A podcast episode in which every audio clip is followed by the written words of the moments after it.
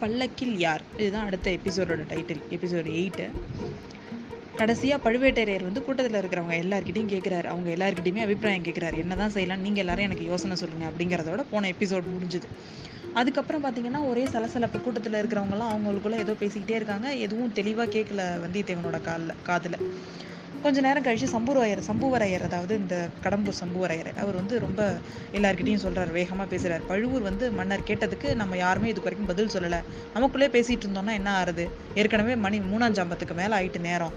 சீக்கிரமா ஏதாவது முடிவுக்கு வந்து எல்லாரும் அவருக்கு பதில் சொல்லுங்க அப்படின்னு சொல்றாரு.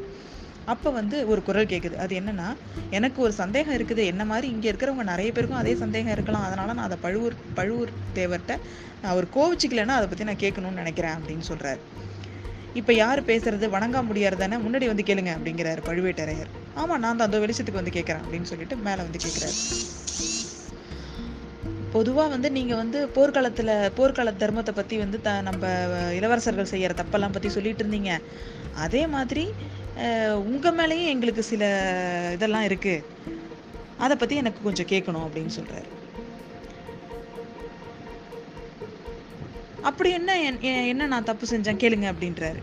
உடனே அவர் வணங்காமுடி சொல்கிறாரு பழுவூர் தேவர் வந்து சில ஆண்டுகளுக்கு முன்னால் ஒரு பொண்ணை வந்து கல்யாணம் பண்ணிக்கிட்டது எல்லாருக்கும் தெரியும்.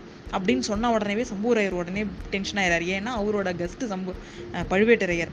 அவரை பற்றி ஏதாவது தப்பாக சொல்லி அது அவருக்கு அவமானம் ஆயிட்டுன்னா அதுக்கு அவரும் ஒரு காரணம் ஆயிடுவார் அதனால் உடனே அவர் வணங்காமுடியாரை ஆஃப் பண்ண ட்ரை பண்ணுறாரு வணங்காமுடியார இந்த விஷயத்த இங்கே பேசுறது நல்லது கிடையாது. இதை பற்றி இங்கே நம்ம டிஸ்கஷன் இது கிடையாது அப்படின்னு அவர் ஆஃப் பண்ண ட்ரை பண்ணுறாரு உடனே நம்ம பழுவேற்றையர் என்ட்ரி ஆகி அவர் என்ன பேசணுமோ அதை அவர் பேசட்டும். இது நான் நான் சொல்கிறதுக்கு நான் கடமைப்பட்டிருக்கேன். அதனால் அவரை சொல்ல சொல்லுங்கள் அப்படின்னு சொல்கிறாரு உடனே அவர் சொல்கிறாரு பழுவேட்டரையர் சொல்கிறார் உங்களுக்கெல்லாம் என்ன சந்தேகம்னு எனக்கு தெரியும். ஐம்பத்தஞ்சு வயசுக்கு அப்புறம் நான் ஒரு பொண்ணை கல்யாணம் பண்ணிக்கிறேன். அப்படிங்கிறது தான் உங்களுக்கெல்லாம் நீங்க அதை பத்தி தானே கேட்க வரீங்க. ஆமா நான் ஐம்பத்தஞ்சு வயசுக்கு மேல கல்யாணம் பண்ணிக்கிட்டேன் தாராளமாக நான் ஒப்புக்கிறேன். அந்த பொண்ணை எனக்கு பிடிச்சிருந்துச்சு நான் அந்த பொண்ணை காதலிச்சு நான் கல்யாணம் பண்ணிட்டேன். நான் ஒன்றும் ஏகபத்தி விரதன்னு யார்கிட்டையும் சொல்லலை. இல்லை வந்து ராமாவதாரம்னு யார்கிட்டையும் சொல்லிக்கல. எல்லாருமே வந்து ஒரு ஒரு தாரம் இங்கே இருக்கிறவங்க யாரும் இல்லைன்னு நான் நினைக்கிறேன். அதனால் எனக்கு தெரிஞ்சு இது ஒரு பெரிய தவறு இல்லை அப்படின்னு சொல்றாரு.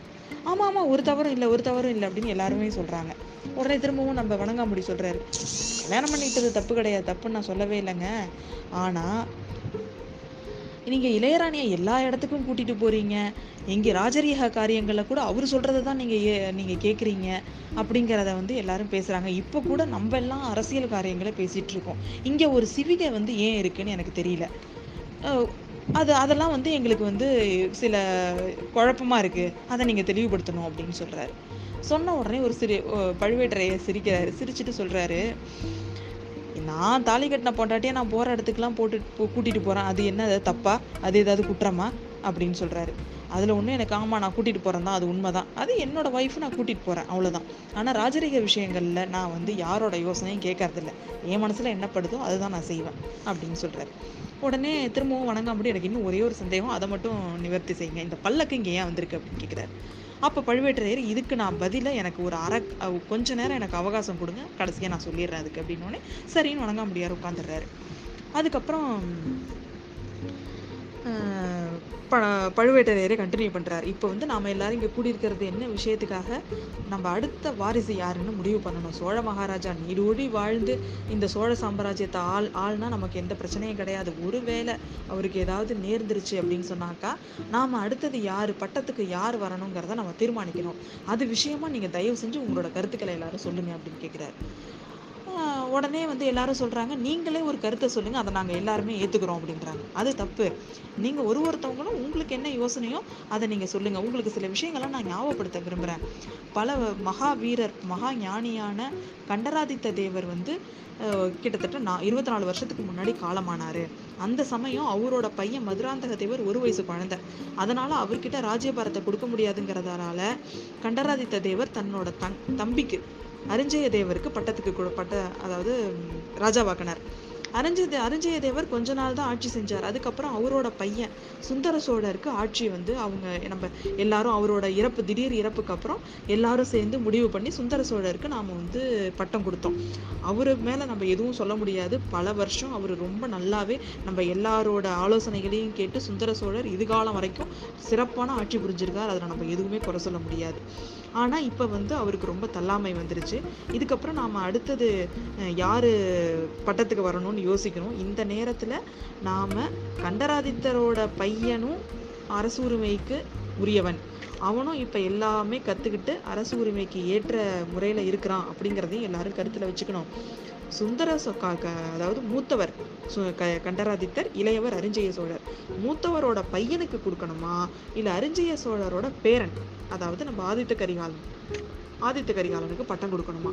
மூத்தவரோட பையனா இளையவரோட பேரனா? யாருக்கு கொடுக்கறது தர்மங்கிறத நீங்களே சொல்லுங்க அப்படின்னு சொல்றாரு. இவர் சொன்ன உடனே எல்லாரும் எதே அதே ஆங்கிள் தானே யோசிப்பாங்க. உடனே எல்லாரும் யோசிக்காம இல்லை இல்லை மூத்தவரோட பையனுக்கு கொடுக்கறது தான் முறை. அதுதான் நியாயம் அதுதான் தர்மம் அப்படிங்கிறாங்க எல்லாரும்.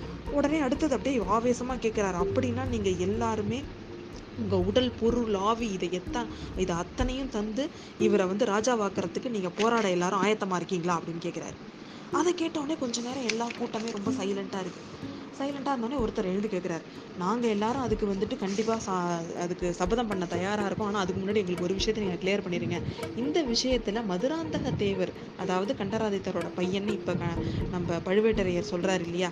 அந்த அரசு உரிமைக்கு உரியவர்னு. அவருக்கு அதில் வந்து சம்மதமாக சம்மதமா? ஏன்னா ரொம்ப காலமா அவருக்கு வந்து அரசியல் விருப்பம் இல்லை. அவர் வந்து சிவபக்தனாக போறாருங்கிற மாதிரியான பேச்சு நிறைய அடிபட்டுச்சு. அதனால அவருக்கு இதுல உரிமை இஷ்டம் இருக்கா இல்லையாங்கிறத பத்தி நம்ம தெரிஞ்சுக்கணும். அதனால அதை சொல்லுங்க அப்படின்னு சொல்றாரு. இது சரியான கேள்வி. தக்க சமயத்துக்கு தான் செஞ்சிருக்கீங்க. நீங்க கேட்டிருக்கீங்க. அதனால் செம்பியன் மாதேவி வந்து உங்கள் நீங்கள் சொல்கிற மாதிரி இளைய நம்ம மதுராந்தக சோழனை வந்து சிவபக்தி மார்க்கத்தில் தான் வந்து செலுத்துறதுக்கு பிரயத்தனம் பண்ணி பண்- பட்டுட்டு இருந்தாங்க. ஆனால் இப்போ கொஞ்ச நாளாகவே மதுராந்தகருக்கு வந்து ராஜ்ய பரிபாலனையில் அவருக்கு கொஞ்சம் கொஞ்சமாக மனசு மாறிட்டு இருக்கு. இந்த சோழ சாம்ராஜ்யம் தனக்கு உரியது. அதை பராமரிக்கிறது தம்மோட கடமை அப்படிங்கிற எண்ணம் இப்போதான் அவர் மனசுல அதிகமாக வந்துட்டு இருக்கு அப்படின்னு சொல்றாரு. இதுக்கு அத்தாட்சி என்ன அப்படின்னு உடனே எல்லாரும் கேட்குறாங்க உங்களுக்கு எல்லாருக்கும் திருப்தி தரக்கூடிய அத்தாட்சியை இப்போ நான் தர்றேன். நம்ம வணங்காமுடி கேட்டதுக்கான பதிலும் அதில் தான் இருக்கு அப்படின்னு சொல்லிட்டு சொல்கிறாரு சொல்றாரு. இந்த இந்த உங்கள் கேள்விக்கான பதிலை மதுராந்தகனே நேரில் வந்து சொன்னால் நீங்கள்லாம் ஒத்துக்கிறீங்களா அப்படின்னு கேட்குறாரு தாராளமாக ஒத்துக்கிறோம் தாராளமாக ஒத்துக்கிறோம் அப்படிங்கிறாங்க. அப்படி அவன் அவன் உங்களுக்கு நேராக வந்து சொல்லிட்டா நீங்கள் எல்லாரும் அந்த சபதத்துக்கு நீங்கள் எல்லாரும் ஒத்துழைக்க தயாராக இருக்கீங்களா? அவனை ராஜாவாக்குறதுக்கு அப்படின்னு கேட்குறாரு அவங்க எல்லாரும் கண்டிப்பாக அப்படி எல்லாரும் இருக்கிறோம்னு சபதம் செய்கிறாங்க உடனே அந்த அப்படின்னா அது அத்தாட்சியை சொல்கிறேன் அப்படின்னு சொல்லிட்டு அந்த சிவியை கிட்ட போய் நிற்கிறார் இளவரசே பல்லாக்கோட திரையை விலக்கிக்கிட்டு நீங்கள் வெளியே எழுந்தருளணும் அப்படின்னு சொல்கிறாரு உங்கள் உங்களுக்காக எங்கள் எல்லாரோட உடல் பொருள் ஆவியை நாங்கள் அர்ப்பணம் செய்ய சித்தமாக இருக்கோம்.